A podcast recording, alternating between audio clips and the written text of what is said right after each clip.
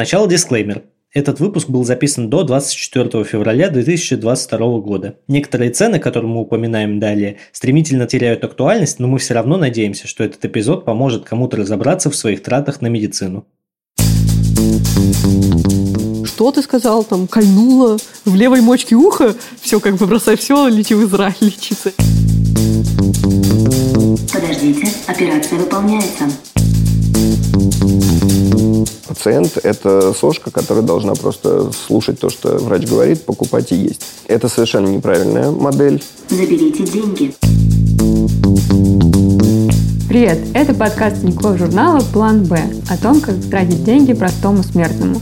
Меня зовут Марта Лгополова. А я Илья Иноземцев. Сегодня мы будем обсуждать медицину. Я предлагаю, в общем, не обсуждать, вот как мы обычно это делаем, говорить наше там мнение, а просто сразу рассказать, сколько денег мы потратили на свое здоровье в этом году. Я подготовился к выпуску, и я залез э, в свое приложение для подсчета финансов, и я выяснил, что в прошлом году я потратил на медицину 55 тысяч, из которых 30 – это походы к стоматологу, тесты на коронавирус и пара осмотров. 25 оставшихся – это, получается, лекарства. Вот. И причем, э, на самом деле, вот в этих 25 тысячах основную массу составляют контактные линзы, которые я записываю в качестве лекарств, потому что они ну, помогают мне видеть.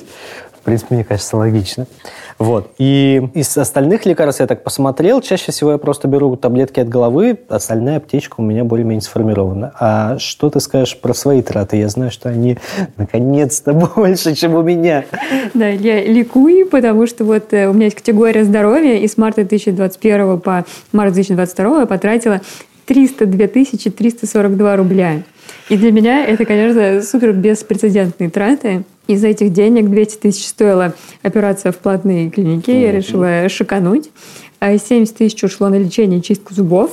Еще какая-то часть ушла на анализы и пару приемов врачей в платных клиниках. И плюс по мелочи там было что-то, какие-то наверняка обезболивающие, маски. Сюда я тоже отношу линзы, но я не так часто ношу линзы, как ты. Вот. В общем, я понимаю, что можно было бы очень сильно сэкономить, но так как у меня в прошлом был опыт довольно долгого лежания в больнице, в бесплатной, в государственной, Э, то я решила шикануть в этом году и сделать все супер быстро и красиво. И, в общем, я ни о чем не жалею, потому что в моей палате был даже крем лакситан, понимаешь? Нормально. А после операции, когда мне принесли этот чек на 200 тысяч, мне подарили еще, знаешь, шоколадочку Моджо.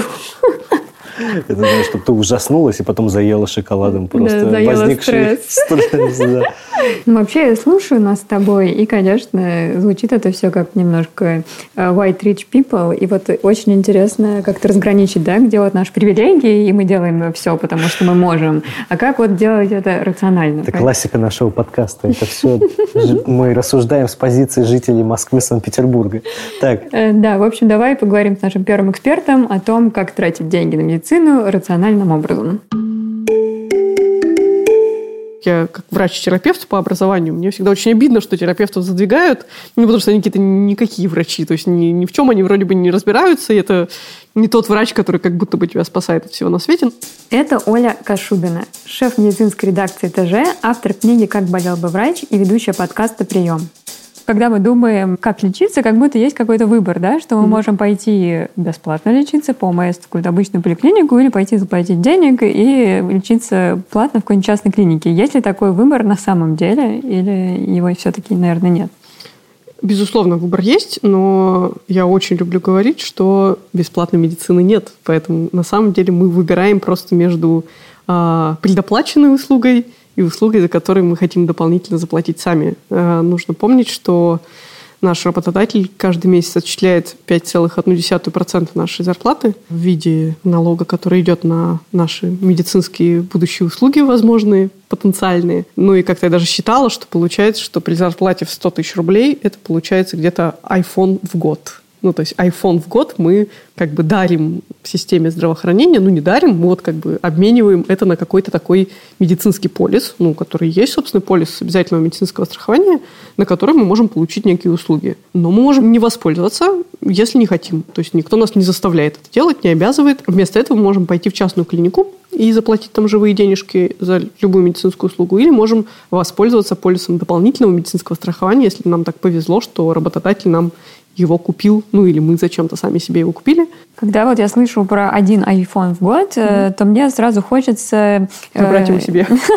ну, то есть, как минимум, чтобы эта сумма была отработана. Mm-hmm. Ну, то есть, я как бы, я тогда иду в поликлинику. Uh, да, безусловно. И более того, э, ну, как и в любой системе страхования чего угодно, есть такие люди, ну, мы не будем называть их счастливчиками, но действительно, это люди, которые получают больше медицинских услуг на сумму, сильно превышающую iPhone в год, потому что у них, не знаю, случилась очень дорогая операция, ну, потребность в ней, и им государство ее сделало, и это могут быть миллионы рублей. А другой человек вообще никогда за 10 лет вообще не доставал свой полис УМС, и получается, что вот эти вот его деньги перешли тому человеку, ну и более-менее эта система действительно работает. Но вот я не очень понимаю, насколько это эффективно. Ну, то есть я могу вот, по своему опыту обойти кучу врачей, и мне пропишут какие-то фуфломицины, mm-hmm. и в итоге ни от чего меня не вылечат. И не было ли бы эффективнее все-таки ходить в платную клинику в таких случаях? В каких-то приближениях эта система работает. То есть выше шанс, что если врач действительно классный, он знает английский язык, он читает все клинические рекомендации, едва ли он будет прозябать в какой-то участковой поликлинике. Но тут сильно зависит от профиля врача, потому что, наверное, с врачами терапевтических специальностей так и есть. То есть если врач офигенный, золотые вообще мозги, и он все знает, конечно же, он пойдет в классную клинику доказательной медицины, ну и обратно, наверное, если ты хочешь найти классного врача, ты пойдешь за ним туда. Но если, например, это хирург и какой-нибудь кардиохирург, где вообще большая часть его профессионализма в руках, а руки – это поток – ему нужно очень много больных, и поэтому какой-нибудь нейрохирург тоже едва ли встретится в частном центре, то есть там делать операцию за 3 миллиона, у него там один пациент в год, это нереально. Поэтому очень часто врачи, которые работают руками, гинекологи, хирурги, ну и многие другие специальности, они сочетают работу и в каком-нибудь государственном центре, и в частном, поэтому фактически шансы попасть на плохого или на хорошего врача в частных и государственных центрах, но я бы не сказала, что равные. Но в целом это не тот критерий, по которому нужно принимать решение, куда я сейчас пойду, в больничку, в частную или в поликлинику клинику? Вообще у меня складывается такая стройная система. Угу. То есть если вот мы говорим про то, когда надо понять, что с тобой, и хочешь как бы быстрее это узнать, скорее всего, надо пойти в платную, чтобы как-то... Ускорить процесс. Ускорить процесс и повысить вероятность того, что тебя встретит какой-то хороший врач, а не какой-то там самоизволящий. Угу. А вот если с тобой что-то серьезное, уже понятно что, то, скорее всего, тогда уже можно лечиться бесплатно у врачей, которые работают в каких-то больших классных больницах крупных, да, таких государственных, угу. и там они тебе делают все, скорее всего, бесплатно, как раз по ОМС. В целом, да, вот в этом есть логика. Кажется, что действительно первое, на основе чего надо принимать решение идти в частный или в государственный центр, это срочность. Надо понимать, что государству тоже выгодно, чтобы все диагнозы ставились как можно раньше, потому что чем раньше поставится диагноз, тем дешевле обойдется нам пациент. А как бы я как государство или как фонд МС хочу вот эти денежки, айфончики, которые мне от всех граждан пришли, я хочу, чтобы они остались у меня. Как мне это сделать? Мне надо всех вылечить очень быстро и наказать всех тех больниц и главных врачей, которые очень долго тянут. Тогда уже с этой кипой анализов сделанных вернуться, и чтобы тебе за один день сказали туда, туда, туда. У нас э, вышла статья недавно про мужчину, у которого нашли аневризму в головном мозге. Это такой маленький ну, как бы расширение а, артерии, которая может вот такая бомба, которая в любой момент может взорваться, а может он вообще всю жизнь ходить и никогда ничего не почувствовать. У него просто болели зубы. Он думал, mm. что это какая-то проблема с зубами, пришел к стоматологу, тот все проверил, сказал ничего, отправил к неврологу, невролог все проверил, ничего, и он все это делал в частном порядке, очень быстро, там, через две недели сделал КТ, у него аневризму нашли, как бы поменялись лице, сказали, там, бегом дуй туда, и он пошел в государственный центр, но он сказал, что, боже мой, из-за этой головной боли, которую я принял зубную, я, к счастью, уже сделал, сдал все анализы и пришел, им положил, и они сказали, все, завтра на операцию. Если у вас что-то такое, ну, что не вызывает паники, условно говоря, просто там изредка болит голова или там изредка какое-то чувство несварения, то, может быть, и не стоит идти этим дорогим путем, особенно если вы не можете себе этого позволить. Есть э, стереотип, что качество медицинского обслуживания за рубежом да, оно выше, ну, в каких-то mm-hmm. сферах, да, а в России в некоторых сферах гораздо лучше, чем за рубежом. И хочется понять, где вот эти слабые узкие места в российской медицине, mm-hmm. когда нужно реально вот все бросать и ехать, ехать лечиться куда-то за границу. Если говорить совсем так базово, то у нас очень сильно хромает м, врачебная коммуникация, то есть у нас очень не умеют врачи общаться с пациентами, mm. и тут есть понятная причина, их просто этому не учат. Из-за этого очень сильно хромает э, диагностический процесс, как бы они не могут создать доверие у пациента, и пациент расположить его к себе правильно, расспросить его и так далее. И плюс потом страдает приверженность к лечению, то есть пациент не доверяет такому врачу по итогу, у нас такое здравоохранение, оно просто очень неравномерное. Проблема его даже не в том, что оно все плохое, а в том, что ты никогда не знаешь, на кого ты нарвешься. Ты можешь нарваться как на совершенного шарлатана в любой больнице, в государственной в частной. И также и там, и там ты можешь попасть на просто блестящего диагноста, хирурга и кого угодно еще. Но это как бы такая чертова рулетка, потому что как бы у тебя, скорее всего, будет не очень много попыток, чтобы в нее сыграть. И не хотелось бы в эту игру играть. И поэтому я бы, наверное, самые ужасные и тяжелые случаи, если есть возможность, опять же, подчеркнем так, потому что если нету, лучше пойти даже в государственную самую скромную клинику, чем не пойти никуда. А, то есть это, скорее всего, какая-то ну, нарастающая, резкая и однозначно болезни, требующие нейрохирургического лечения. То есть тоже, опять же, какие-то опухоли мозга, какие-то очень тяжелые черепно-мозговые травмы. То есть то, что требует очень быстрого и просто железобетонно-качественного вмешательства. Потому что от этого зависит не только, выживет человек или нет, но, что не менее важно, в каком состоянии он выйдет из этого состояния. Потому что мы бы хотели, чтобы он там сохранил ум, сохранил всякую подвижность, возможность э, есть самостоятельно, двигаться, обслуживать себя и так далее. Что у нас действительно очень плохо развито в России и как-то пытается последние годы наладиться, но пока очень слабо, особенно в государственных клиниках, это реабилитация, потому что после тех же инсультов, которые, кстати, одна из двух вместе с инфарктами основных причин смерти населения, то есть это больше половины всех смертей в России происходит из-за них, а, суммарно из-за всех сердечно-сосудистых заболеваний, у нас вообще нет такой темы, чтобы человеку на второй день после инсульта, когда он пришел себя в больнице, пришел реабилитолог и начал уже ему составлять программу выхода из этого состояния. У нас человек будет лежать в реанимации, голый, неподвижный, к нему никого, ну, может быть, да, пусть от родственников, но ни, ничего более. И вот есть как бы такой прекрасный реабилитационный период в полгода, когда надо изо всех сил человека обратно ставить на ноги в буквальном смысле. У нас очень часто он пропущен, потому что как бы по государственной программе тебе положена очень слабенькая реабилитация, а частная стоит огромных денег, сопоставимых с реабилитацией за рубежом. Угу. Но тут такая проблема, что с инсультом ты не выйдешь срочно в зарубежную клинику, потому что он никогда не случается по расписанию. Вот. Но еще один важный момент, что перед тем, как срываться куда-то и ехать лечиться, хорошо бы получить мнение хотя бы двух специалистов тут, потому что, скорее всего, лечение за рубежом автоматически означает очень большие расходы. Угу. Это не значит, что их не нужно нести. Иногда и квартиру не жалко продать, и вообще все-все-все накопления, и в долги влезть. Но надо быть точно уверенным, ну, как бы получить какое-то сведение, информацию от следующих людей, потому что вполне возможно, что вам вообще нужно просто в соседний регион выехать, и внезапно там все это сделают. Нужно просто все эти информацию собирать. вызывают во мне ипохондрию, депрессию, у меня все болит. Это все тоже лечится, Илья. думаю, если сейчас мне станет плохо, никто мне не поможет. В чем люди чаще всего ошибаются и тратят слишком много? Мне кажется, гораздо больше денег в медицине, ну, у нас, как у потребителей и у получателей медицинских услуг, уходит очень незаметно. То есть мы их тратим просто, ну, по глупости и по незнанию на какие-то не очень дорогие вещи. То есть там на таблетки ненужные, которые не работают, и какие-нибудь биодобавки, на визиты к каким-то странным специалистам, в которых мы верим, типа остеопатов. А, то есть как бы на какие-то процедуры, которые на самом деле, ну, как может быть, якобы преподносятся как какие-то оздоравливающие, в реальности ничего не лечат, ни от чего не защищают. И вот такие маленькие как бы в, в, локальные траты, они в сумме как бы, да, скапливаются на какую-то большую сумму денег. Опять же, преимущество государственной системы здравоохранения – там тоже хватает всякого бездоказательного, но его чуть-чуть меньше, потому что вообще тут э, государственная медицина очень созвучна внезапно с доказательной медициной, потому что, собственно, ни той, ни другой невыгодно лечить, ну, как бы тратить лишние деньги на то, чтобы вылечить человека, если там доказательная медицина говорит, смотрите, мы доказали в исследованиях, что после инфаркта можно всего неделю находиться в больнице, а не две, и результат выживаемости будет такой же, конечно же, любая государственная система здравоохранения, в том числе и российская, это исследование сразу же прочтет и вообще с радостью воплотит в жизнь, потому что, ну, как бы, койка-день в больнице стоит дорого, и если можно его сократить, это как бы в интересах абсолютно всех участников процесса. Мне кажется, чаще все-таки какие-то такие, ну, неоправданные расходы или, в принципе, необходимость бороться с тем, что тебе сейчас навяжут какое-то ненужное лечение, это все-таки как раз прерогатива обращения в частные медицинские центры, потому что это не благотворительность, и любая частная клиника хочет, чтобы в ней оставляли много денег. А нет ли здесь вообще какой-то вот национальной черты? Горло приболела, да, там какая-то температура, и у нас, как бы, в принципе, это значит, все, я дома неделю, короче, сижу, схожу к врачу, он мне пропишет там препараты, которые я уже знаю, а вот как будто за рубежом, да, вот такая ситуация, тебе говорят, ну, типа, один день отлежись, потом приходи, типа, уже ничего страшного, и люди, в принципе, так и ходят. Вот, и вроде как будто бы меньше болеют.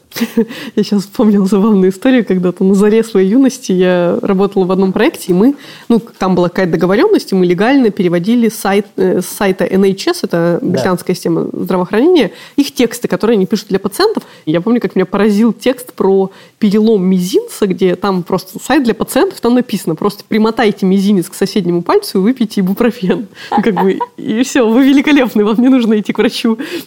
И там реально в половине случаев ибупрофен, парацетамол, Ну, как так лечение. ли это? По большей части, да. Мне вообще интересно, кстати, почему так, с одной стороны, у нас так много возможностей э, полечиться бесплатно, в кавычках, то есть через государственную систему здравоохранения, но при этом все равно русские очень любят лечиться сами. То есть у нас как бы вот это не знаю, может быть, какой-то принцип диванной экспертизы, что как бы каждый считает, что он должен разбираться в медицине в том числе.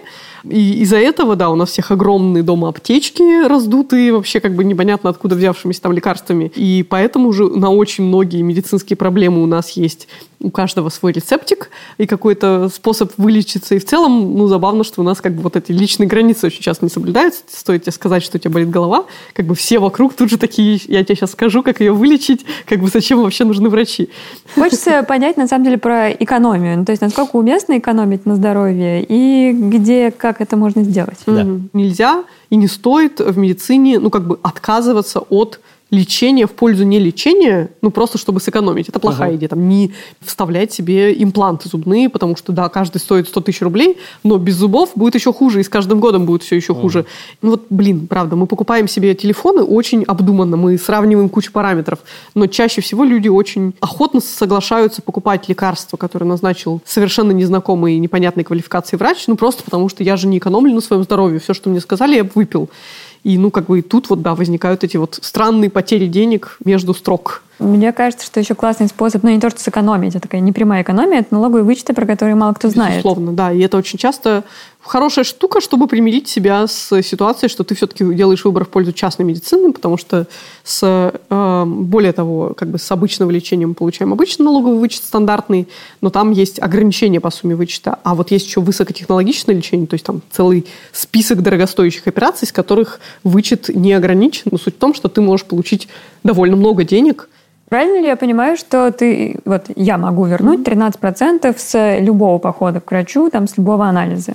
и с любого лекарства, назначенного врачом. Ну, я бы так сказала, как человек, который тоже пользуется услугами частных докторов, э, ну, где-то начиная от ну, 10 тысяч рублей, потраченных в одном месте, имеет смысл об этом задумываться. Почему так? Ну, потому что как бы из каждой таблеточки, из каждой упаковки таблеток, если вы их покупали в разных аптеках, это будет муторно собирать. Вам нужно из каждого учреждения, где вы получали услугу, получить и лицензию, то есть нужно ножками туда сходить, получить лицензию, получить справку об общей сумме расходов в этом лечебном учреждении, отсканировать договор. То есть в целом не- немного действий, но ради там двух тысяч рублей, если вы там один раз сходили а, на какую-нибудь консультацию, может быть, и не стоит. Кстати, вот звучит довольно страшно, надо лицензию, чеки туда-сюда, но вот по своему опыту могу сказать, что не надо уже никуда ножками идти. Чаще всего они просят просто Да? написать на электронную почту и высылают тебе в одном письме Ну да, тем более, что вычет подается в электронном виде, тебе все равно нужны только сканы. И, кстати, есть такой хороший совет, что когда вы выбираете себе частную медицинскую клинику, куда обратиться, нужно обязательно проверить, есть ли у нее лицензия. Э, И, в частности, лицензия на тот вид деятельности, который вы, собственно, хотите у нее осуществить. И как-то в лоб спросить на входе, это как спросить у врача, есть ли у тебя диплом. Ну, какая-то фигня, как бы сразу, как будто не с той ноты заходите. Но когда вы думаете о налоговом вычете, вы сразу можете сказать, вы знаете, вот я пришел в вашу клинику, я планирую оформлять потом вычет налоговый. У вас же есть лицензия, вы же сможете мне предоставить все документы. Ну, как бы это хороший заход, чтобы спросить про лицензию безболезненно для себя и не поссорившись с клиникой. Можно ли как-то посчитать, сколько денег на свое здоровье в месяц или год должен тратить какой-то относительно здоровый, неумирающий Неумирающий, человек? Мгм. Я бы сказала, что, ну, как бы даже каждый год не надо проходить диспансеризацию, если вы хорошо себя чувствуете. Допустим, нам нет э, 50 лет. То есть, в целом, обследования минимальные. Единственное, на что имеет смысл тратить деньги, чтобы оставаться здоровым, это на профилактические чистки зубов. Потому что профессиональная гигиена не входит в ОМС, А они нужны, потому что если ты делаешь два раза в год, то ты почти наверняка не столкнешься с кариесом. А кариес – это не только болезни зубов, это еще куча всяких там, как снежный ком, накапливающихся проблем со здоровьем. Поэтому, ну, там даже хорошая клиника – это там, ну, допустим, 6 тысяч рублей чистка, 12 тысяч рублей в год. Это точно надо. Все остальное можно получить, ну, более-менее по ОМС, если вы не болеете. Можно и диспансеризацию пройти, и гинекологу сходить. Но это мы берем супер идеальную ситуацию, когда человек абсолютно ни на что не жалуется, целый год у него все хорошо, и главное, ему ничего не нужно. То есть он не собирается там заводить детей, не планируется поездок в экзотические страны, и он не собирается ставить какие-то хитрые прививки, потому что, опять же, многие прививки можно поставить бесплатно в поликлинике. Я не вижу смысла пренебрегать этой возможностью, потому что это как бы однократная встреча. Ну, наверное, допустим, что есть какие-то легкие проблемы со здоровьем или необходимость обследоваться, и вы не хотите в один год все это делать, поэтому в этом году вы сходили к окулисту, в следующем году вы сходили к кардиологу, еще через год там генетику, то есть есть какая-то очень медленная, вяло текущая схема познания себя физически, и ну, в год это будет одна-две консультации у какого-то специалиста, плюс вот, да, стоматология, и все. Такой подход, он стратегически верный, но он, конечно, не страхует вас от того, что вы никогда ничем не заболеете. Но правда в том, что узнать об этом невозможно. То есть нельзя какими-то суперглубокими частыми обследованиями прямо исключить вероятность любой болезни. Ну, либо это будет так дорого, что потом как бы дешевле было бы сразу отдать за лечение. Давай еще поговорим а, про какой-то идеальный алгоритм. Вот что делать, когда кажется, что вот, вот что болит? Идти к тому врачу, которого ты знаешь. В идеальном мире система медицинской работает так, что есть семейный врач, который знает все про все, и про гинекологию, и про хирургию, и про педиатрию, и про все, и может наблюдать всю семью. Угу. Он еще и смотрит на все эти там связи, что у всех они наследственные предрасположенности, он знает, чем они питаются, занимаются ли они спортом, и поэтому он, наблюдая за ними десятилетиями, ты приходишь с первым симптомом, а он уже прикидывает, что у тебя. Это, конечно, красивая картинка. У нас даже в России пытались ввести такую систему, но не получилось по разным причинам идеально было бы иметь врача-терапевта, такого советника, который тебе будет подсказывать хотя бы примерно, что это может быть, и вот как бы вот этим своим широким взглядом говорить, так, это фигня, вообще расслабься, если завтра пройдет, вообще забудь об этом. Или наоборот, как бы, что ты сказал, там, кольнуло в левой мочке уха, все, как бы, бросай все, лети в Израиль лечиться, я не знаю. Это должен быть врач, как бы, мнению которого ты абсолютно доверяешь. Как бы, хороший врач, мне кажется, это тот, который тебя почти всегда успокаивает. То есть, как моя, вот, например, мой опыт жизненный показывает, что почти всегда, когда мне кто-то из друзей или родственников звонит, рассказать про их проблему, почти всегда мы расстаемся просто в 90% случаев, когда я говорю, да ничего, это просто там родинка, да, просто вросший волосочек, там, или, ну, подожди до завтра, будет хуже, перезвонишь и почти никогда никто не перезванивает. То есть люди у нас все-таки, да, чуть-чуть гипертревожные, то есть редко бывает наоборот. Могла бы ты дать какое-то напутствие людям, которые вот тянутся за кошельком, чтобы заплатить вот за что-то медицинское? Есть прекрасное напутствие. Оно, кстати, да, это наша редакция безопасности про это часто пишет, которая относится вообще к любым сферам жизни. Э, прежде чем потянуться к кошельку, да, положите трубку, сделайте глубокий вдох. Ну и также, соответственно, в медицине есть очень-очень маленькая часть заболеваний, если вы на своих двух ногах пришли в больницу, вот сейчас, здесь, сейчас, и как бы, ну, то есть вы не умираете, и вам говорят немедленно доставай кучу денег, вот сейчас, не выходя отсюда, ты должен срочно лечиться, или вот купи у нас эти таблетки, это очень плохой признак, никогда так не делайте. То есть это вот именно спекуляция на том, что раз это медицина, и ты не должен экономить на своем здоровье, и нужно принимать решение немедленно, то есть, знаете, даже с редкими формами рака такого нет, что у тебя даже получится, нет, чтобы подумать. Всегда есть время, всегда есть, а, опция интернет, ну, потому что базово, если вы хотя бы минимально читаете на английском, найдите название обозначенного диагноза, как он называется на английский, зайдите с помощью какого-нибудь Google Translate на любой сайт а, англоязычный, авторитетный, организации, просто как бы соотнесите то, что вам сейчас сказали, с тем, что там написано, хотя бы примерно это те же самые методы или вообще нет, или вашего заболевания не существует. То есть это такой метод с первой полки, метод со второй полки получить второе мнение. Ну, как бы всегда почти стоимость консультации дополнительной у другого врача будет меньше, чем стоимость лечения, даже если это таблетки. Ну, а особенно если речь там про э, какую-то хирургическую процедуру, про предложение поехать полечиться за рубеж, про очень большой список лекарств и анализов. Да, вы можете переплатить, и второй врач вам скажет то же самое, самое, но вы не потратите деньги зря, потому что даже в этом случае то, что называется комплаентность, то есть приверженность терапии у вас возрастет. Вы начнете сильнее уважать своего первого врача, ну и до конца жизни у вас будет контакт классного врача в этой сфере. Класс. Спасибо большое. Yeah. Да, спасибо. Если вам понравилось все, что говорила Оля, послушайте второй подкаст ТЖ «Прием», посвященный медицине и здоровью. Там как раз Оля Кашубина и журналист Султан Сулейманов ищут путь к здоровому образу жизни и справляются с апохондрией. У нас что-то порядка 66% людей э, говорят, что если как бы мне совсем фигово не станет, вот прям очень плохо, я к врачу не пойду. То, что тебе нужно открывать рот, во-первых, ты должен сидеть час с открытым ртом и с этим шлангом, который высасывает из тебя слюну и постоянно куда-то сбивается в угол. Во-вторых, тебе постоянно говорят, открой рот шире, а тебе уже шире некуда. Это, Султан, ты еще не ходил э, на прием к проктологу, а то бы ты, наверное, так не жаловался. Вот э, мы когда с Олей обсуждали, да, есть ли этот выбор, когда ты можешь э, лечиться платно или лечиться бесплатно, вот мне кажется, что все-таки очень часто у тебя этого выбора нету. В общем, в 2017 году э, я сломала ногу на вечеринке. Танцуя. Да, я танцевала, так я это делаю. Я продумала, что я ее не сломала, поэтому... А просто она болит. И поэтому я поехала на такси домой. Но потом, когда я ехала в такси, я поняла, что нога странно щелкает. И думаю, надо заехать в травмпункт все-таки.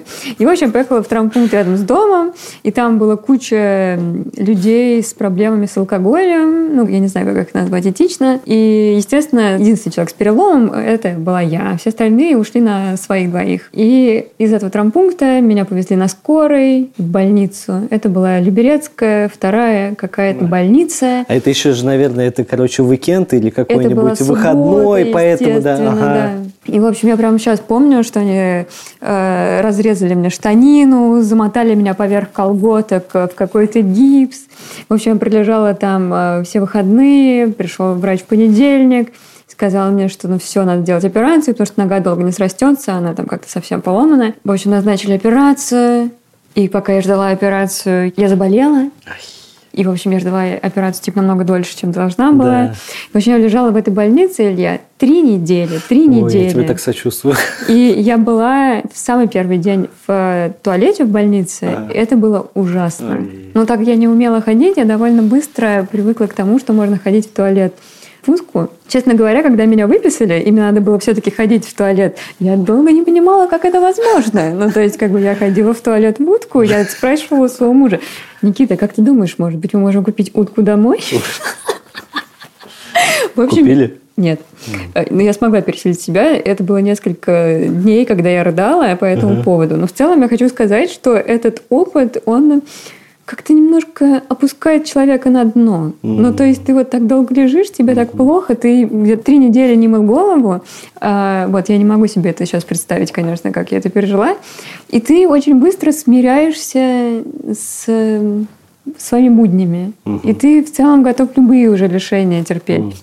Много-много было там веселого. В общем, э, с того момента я решила вот такой опыт, конечно, по возможности не повторять. Я представляю, да, это такая травма, и ты решила в следующий раз лягу в больницу, если лягу в нормальный. Лягу на все. Да, да. Нет, но при этом э, мне ставили в общем, в 2016 году штифт, чтобы эта нога срослась.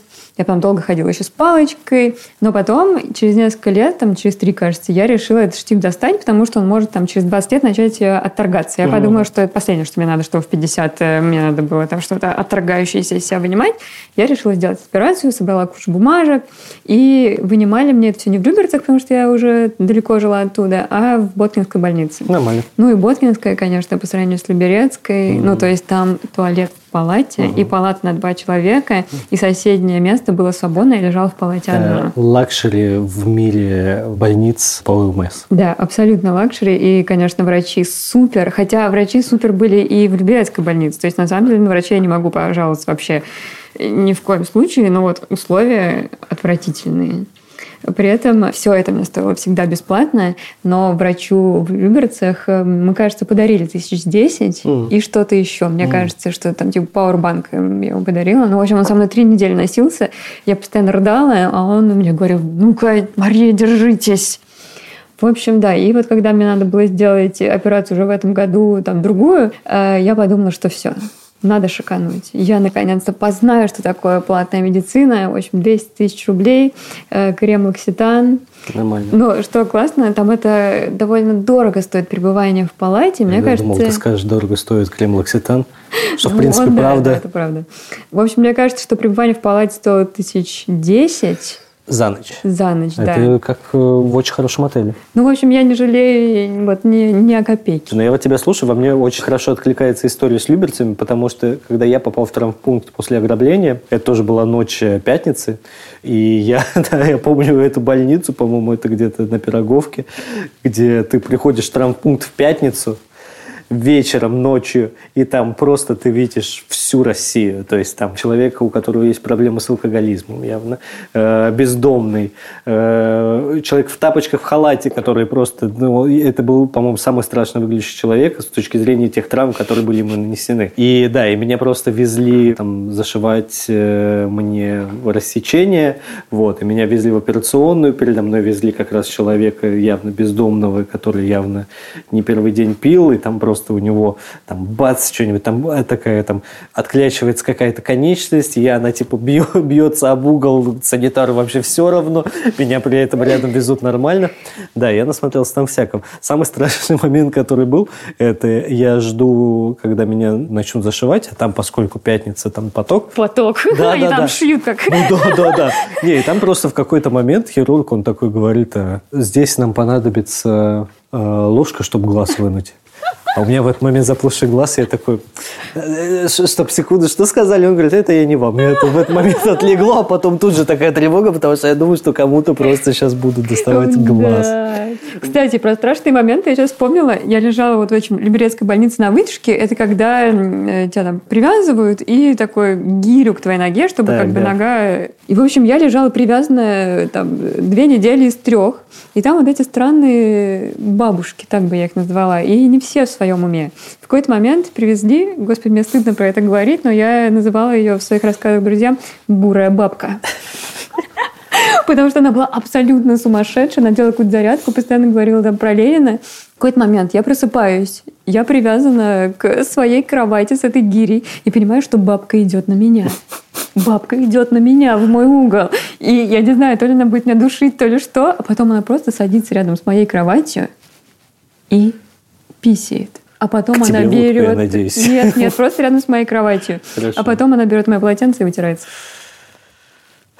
Я не знаю, испытывала ли я какой-то более глубокий ужас, чем тогда. Это как бы, знаешь, как будто нельзя никогда предсказать, что с тобой будет и сколько ты на это потратишь. Наверное, какой-то такой у меня вывод. Как-то хочется, знаешь, кроме вот этих всех процедур, наверное, чуть поподробнее поговорить про медикаменты. Да, потому что Оля говорила, что одно из э, вещей, куда люди тратят деньги э, неразумно, это лекарства. Давай-ка изучим этот вопрос. Да, давай поговорим об оправданных тратах на лекарства и медикаменты с нашим вторым гостем. Э, Я как я не врач, поэтому я никаких медицинских советов, естественно, давать не могу. Ко мне часто обращаются люди с этим запросом. Я сам, если какие-то конкретные специалисты нужны, спрашиваю там у знакомых врачей, к кому обратиться. Это Илья Ясный, кандидат химических наук, руководитель научной экспертизы фармацевтического фонда InBio Ventures. Илья, скажите нам, насколько остро стоит проблема с тем, что люди покупают лекарств больше, чем могли бы? Э, Проблема стоит довольно остро, потому что если человек плохо себя чувствует, ему, конечно, хочется найти какое-то средство, какую-то таблетку, которая ему поможет. И люди обращаются к врачам, и врачи часто выписывают больше лекарств, чем нужно, или даже не те иногда лекарства.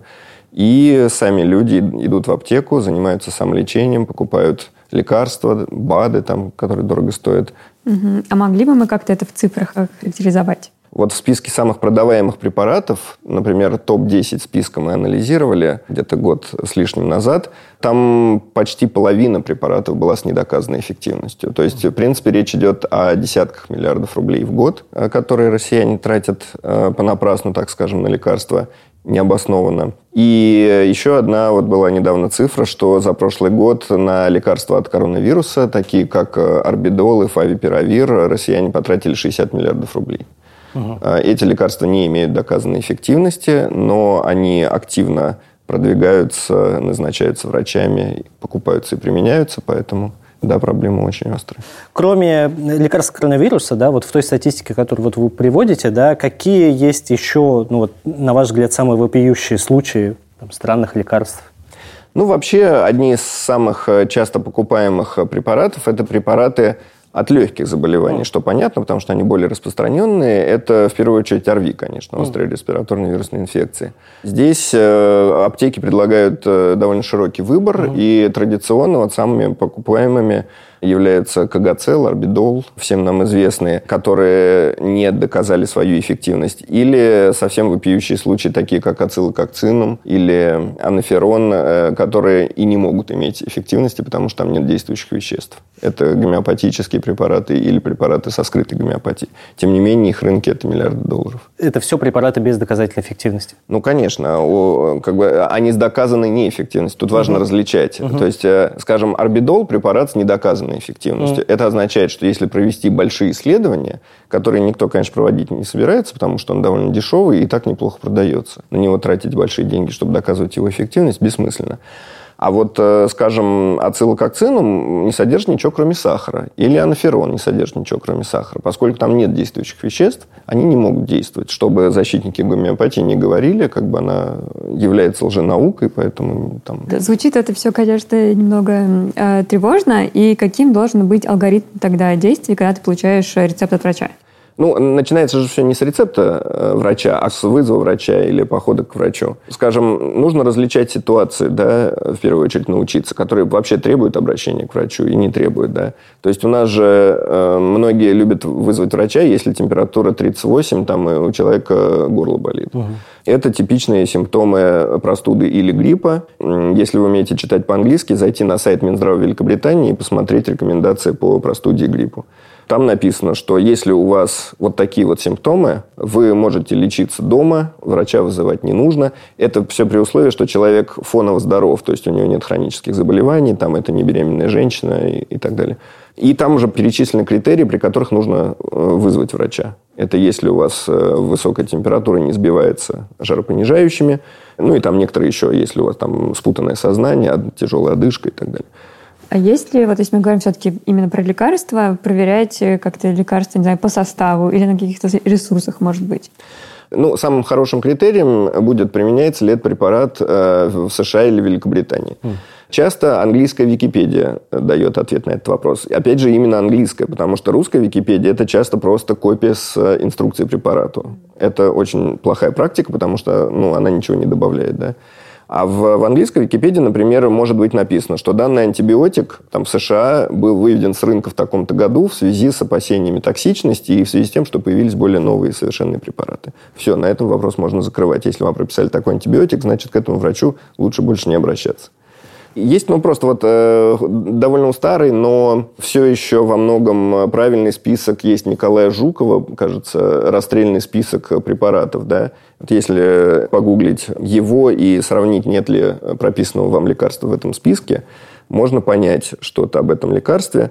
Э, скажем, там будет сказано, что при гриппе во всем мире не применяются препараты интерферонов. А у нас врачи очень любят их назначать детям. Ну, это относительно безопасно все-таки не специалисту разобраться, вот э, назначили конкретный антибиотик, да, а, а правильно ли его назначили, а в правильных ли дозах, это очень сложно. Тем более, если... Ну, э, хорошо, когда речь идет об ОРВИ и гриппе. Там есть очень простой алгоритм. Ничего, кроме там, ибупрофена и парацетамола, врач не должен назначать. Все. как на этом точка. Никаких орбидолов, там, интерферонов в списке быть не должно.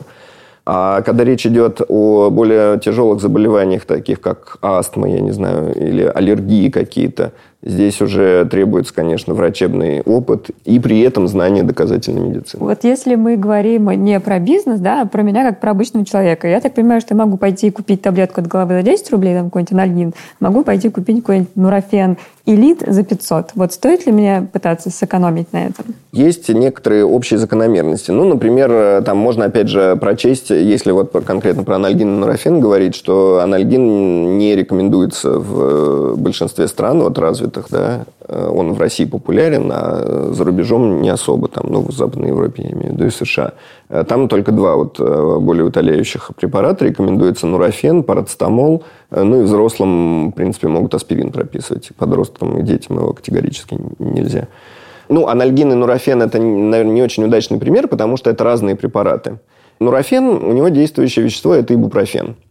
Вот есть э, российский ибупрофен за 50 рублей, а есть э, фирменный нурофен за 250, да? Вот здесь, если вопрос так поставить, что предпочесть? Как правило, вот у всех э, таких препаратов, которые давно на рынке, у них есть, я бы сказал, три категории цены. Первая категория – это оригинальный препарат. Фирма «Оригинатор» все еще продает его дороже, потому что ну, это бренд. Да? Она рассчитывает на то, что э, все-таки люди часто будут обращаться э, за брендированным препаратом, и это правда. У кого есть деньги, покупает брендированный препарат.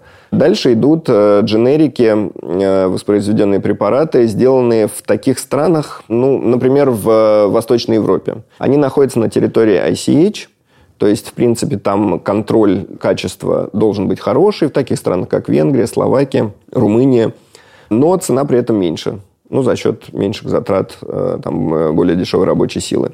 Э, то есть брендированный препарат может стоить там вполне 2500 рублей за пачку, препарат восточноевропейского производства 800 рублей, а российский или индийский дженерик 200 рублей. Дженерик по закону должен обладать точно такими же характеристиками, как оригинальный препарат. Это прямо вот прописано, прописана процедура контроля, процедура обеспечения качества на производстве. Но, к сожалению, по факту это не всегда так. И российские, и индийские дженерики довольно часто ловят э, на том, что качество не соответствует заявленному. Э, их ловит Росздравнадзор, э, но недостаточно часто и недостаточно, видимо, систематически, потому что э, это продолжается и продолжается.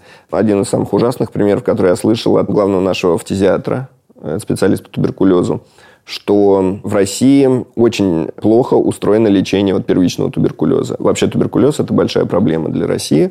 Так вот, проблема с лекарствами в том, что людей начинают лечить от туберкулеза по неэффективным схемам, да еще и вот этими вот некачественными э, российскими дженериками. И люди очень быстро прогрессируют и переходят в стадию мультирезистентного туберкулеза. Это гораздо более дорогое лечение. В России как раз э, здесь эта служба поставлена неплохо, потому что там уже центры более такого высокого уровня за него берутся, может быть, федеральные центры, и там лекарственное обеспечение государством закупаются современные препараты, и врачи по правильным схемам лечат. Мне хочется все-таки подытожить, я как э, человек Земли хочу понять, вот если мне выписывают лекарство, я смотрю, оно дорогое, надо ли мне все-таки пытаться, типа вот название и дженерик? аналог. Кстати говоря, вы э, имеете право и даже должны обсудить с врачом правильность назначений. У нас пациенты боятся этого делать, откровенно говоря, а, потому что у нас существует такая патерналистская модель поведения врача по отношению к пациенту, что вот он бог, он всегда прав, а пациент – это сошка, которая должна просто слушать то, что врач говорит, покупать и есть. Это совершенно неправильная модель. И поэтому э, любой препарат должен обсуждаться с врачом. Э, особенно если оказывается, что это что-то дорогостоящее. Э, не нужно ни в коем случае бояться задать вопрос. А если врач начинает вас посылать там и говорить, что типа ешьте, что сказали, ну, значит, нужно попытаться сменить врача. Какие перспективы, кроме того, что вы назвали, какие перспективы того, что нам не нужно будет проверять каждый выписанный препарат и выстраивать какие-то доверительные отношения с врачом? В будущем как раз э, нужно будет, точнее, это будет естественно, что врач сам с вами будет выстраивать доверительные отношения. И сейчас, если вы приходите вот э, к таким врачам, там, как э, Федор Тасонов или каким-то другим там, педиатром да, в рассвете, скажем, то он сначала устанавливает контакт с детьми и с родителями, объясняет абсолютно все. То есть прием длится 40 минут, да, это платная медицина. Возможно, в, какого, в какое-то время мы перейдем к модели Просто вот страхование будет устроено по-другому. То есть будет не ОМС и э, там врачи, которые обязаны принимать по 15 минут, а будет сеть частных клиник, которые будут покрываться добровольным медицинским страхованием. То есть что-то ближе к американской системе, но без ее уродских э, проявлений.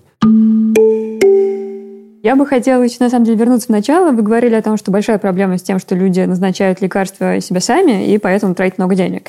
А есть ли все-таки случаи, когда самоназначение – это скорее все-таки экономия и добро, а не наоборот? Эм, не думаю, что такие случаи есть, э, потому что человек приходит э, в аптеку к провизору. Ну, во-первых, он не врач, он не обследовал этого пациента, да, и там часто по одному симптому невозможно понять, что с человеком.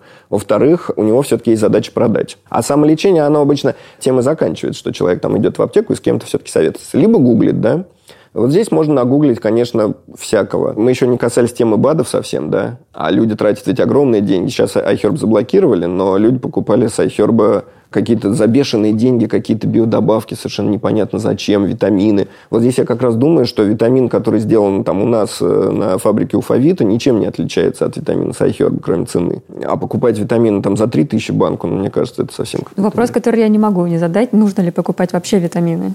Это очень сложный вопрос. По-хорошему, опять же, врач его должен решать после обследования. То есть, если у человека есть определенные критерии, по которым точно должны назначаться некоторые витамины. Например, витамин D э, беременным и детям. Это вот, опять же, на сайт э, NHS э, Великобритании можно зайти, и там это написано. Ну, вроде как вреда и нет. Точно нельзя принимать мегадозы витаминов. То есть передозировка некоторых витаминов, таких как С и Е, ассоциирована с онкологическими заболеваниями. Потому что витамины не только помогают, но и вредят.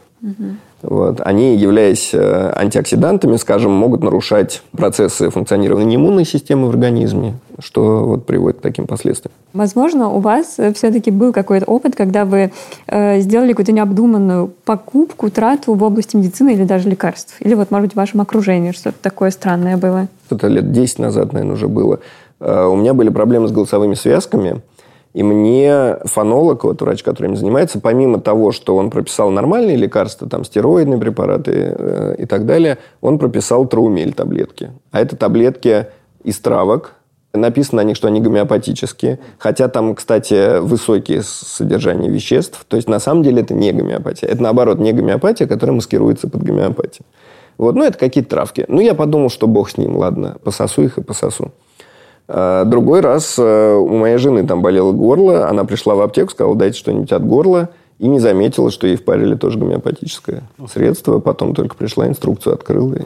Сколько это в, де- в денежном эквиваленте? Ну, это, конечно, они стоят там в пределах 200 или 500 рублей, но все равно Слава неприятно, когда тебя да, равно об- обманули.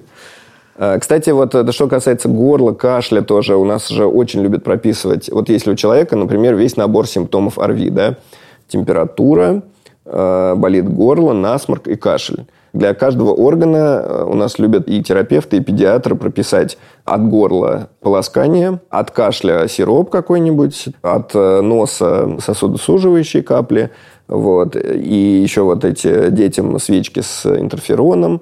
И так получается, что у вас 5-6, иногда больше лекарств, да еще иногда антибиотик пропишет. Это уже кругленькая сумма, кстати говоря, если о деньгах говорить.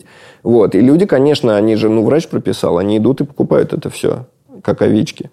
Вот. И мне действительно подруга говорит, я заболела коронавирусом и купила лекарство на 100 тысяч.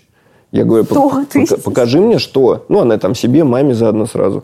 Вот. Ну, у нее там и другие проблемы, поэтому, наверное, все-таки самый большой вклад это были какие-то серьезные препараты. Но суммарно она мне показала лекарственную нагрузку, вот э, фотографию своих лекарств.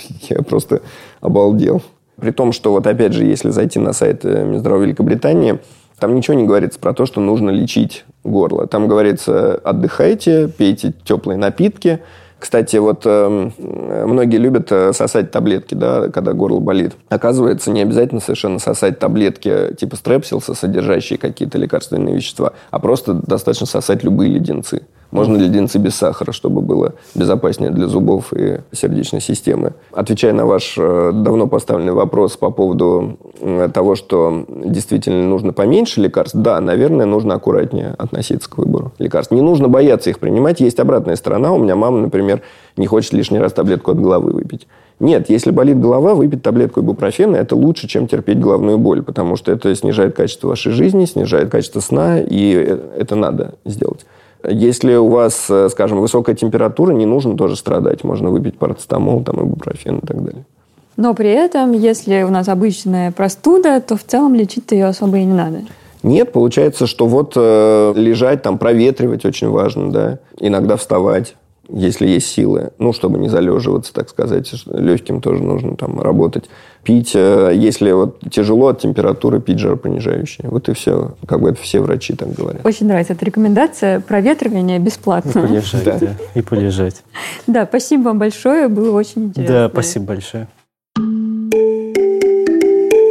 А сейчас время рубрики «Линч», которая, напомню, выходит только в видеоверсии этого подкаста.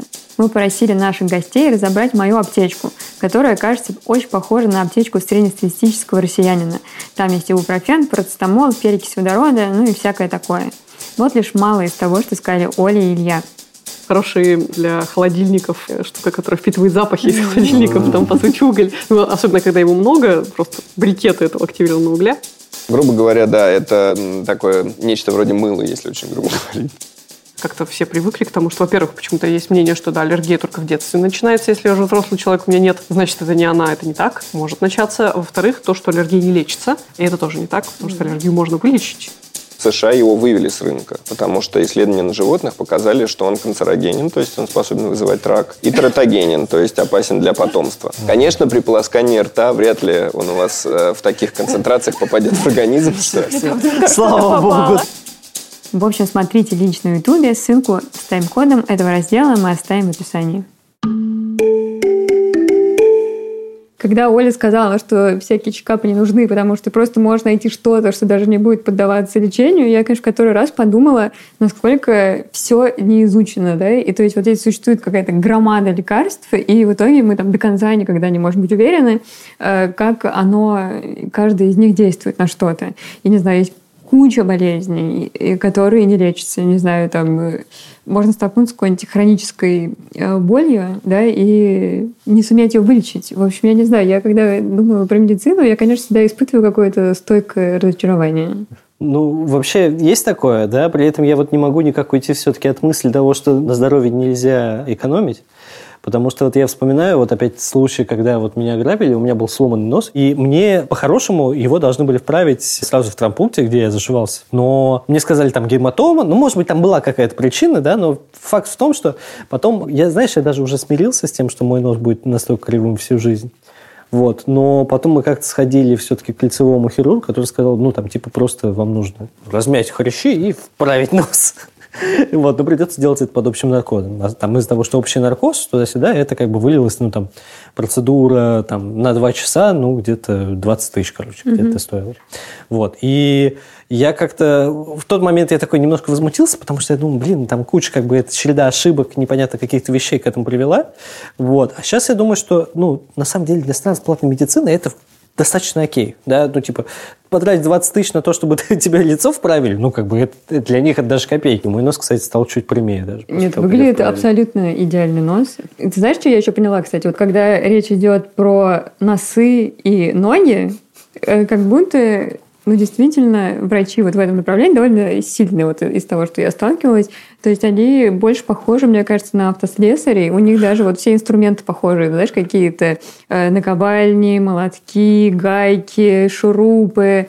Вот. А вот если что-то посложнее, то вот как будто вот, конечно, и, и, и их она тебе может прийти. Но я при этом понимаю, что вот из-за такого моего мировоззрения во мне развивается ипохондрия.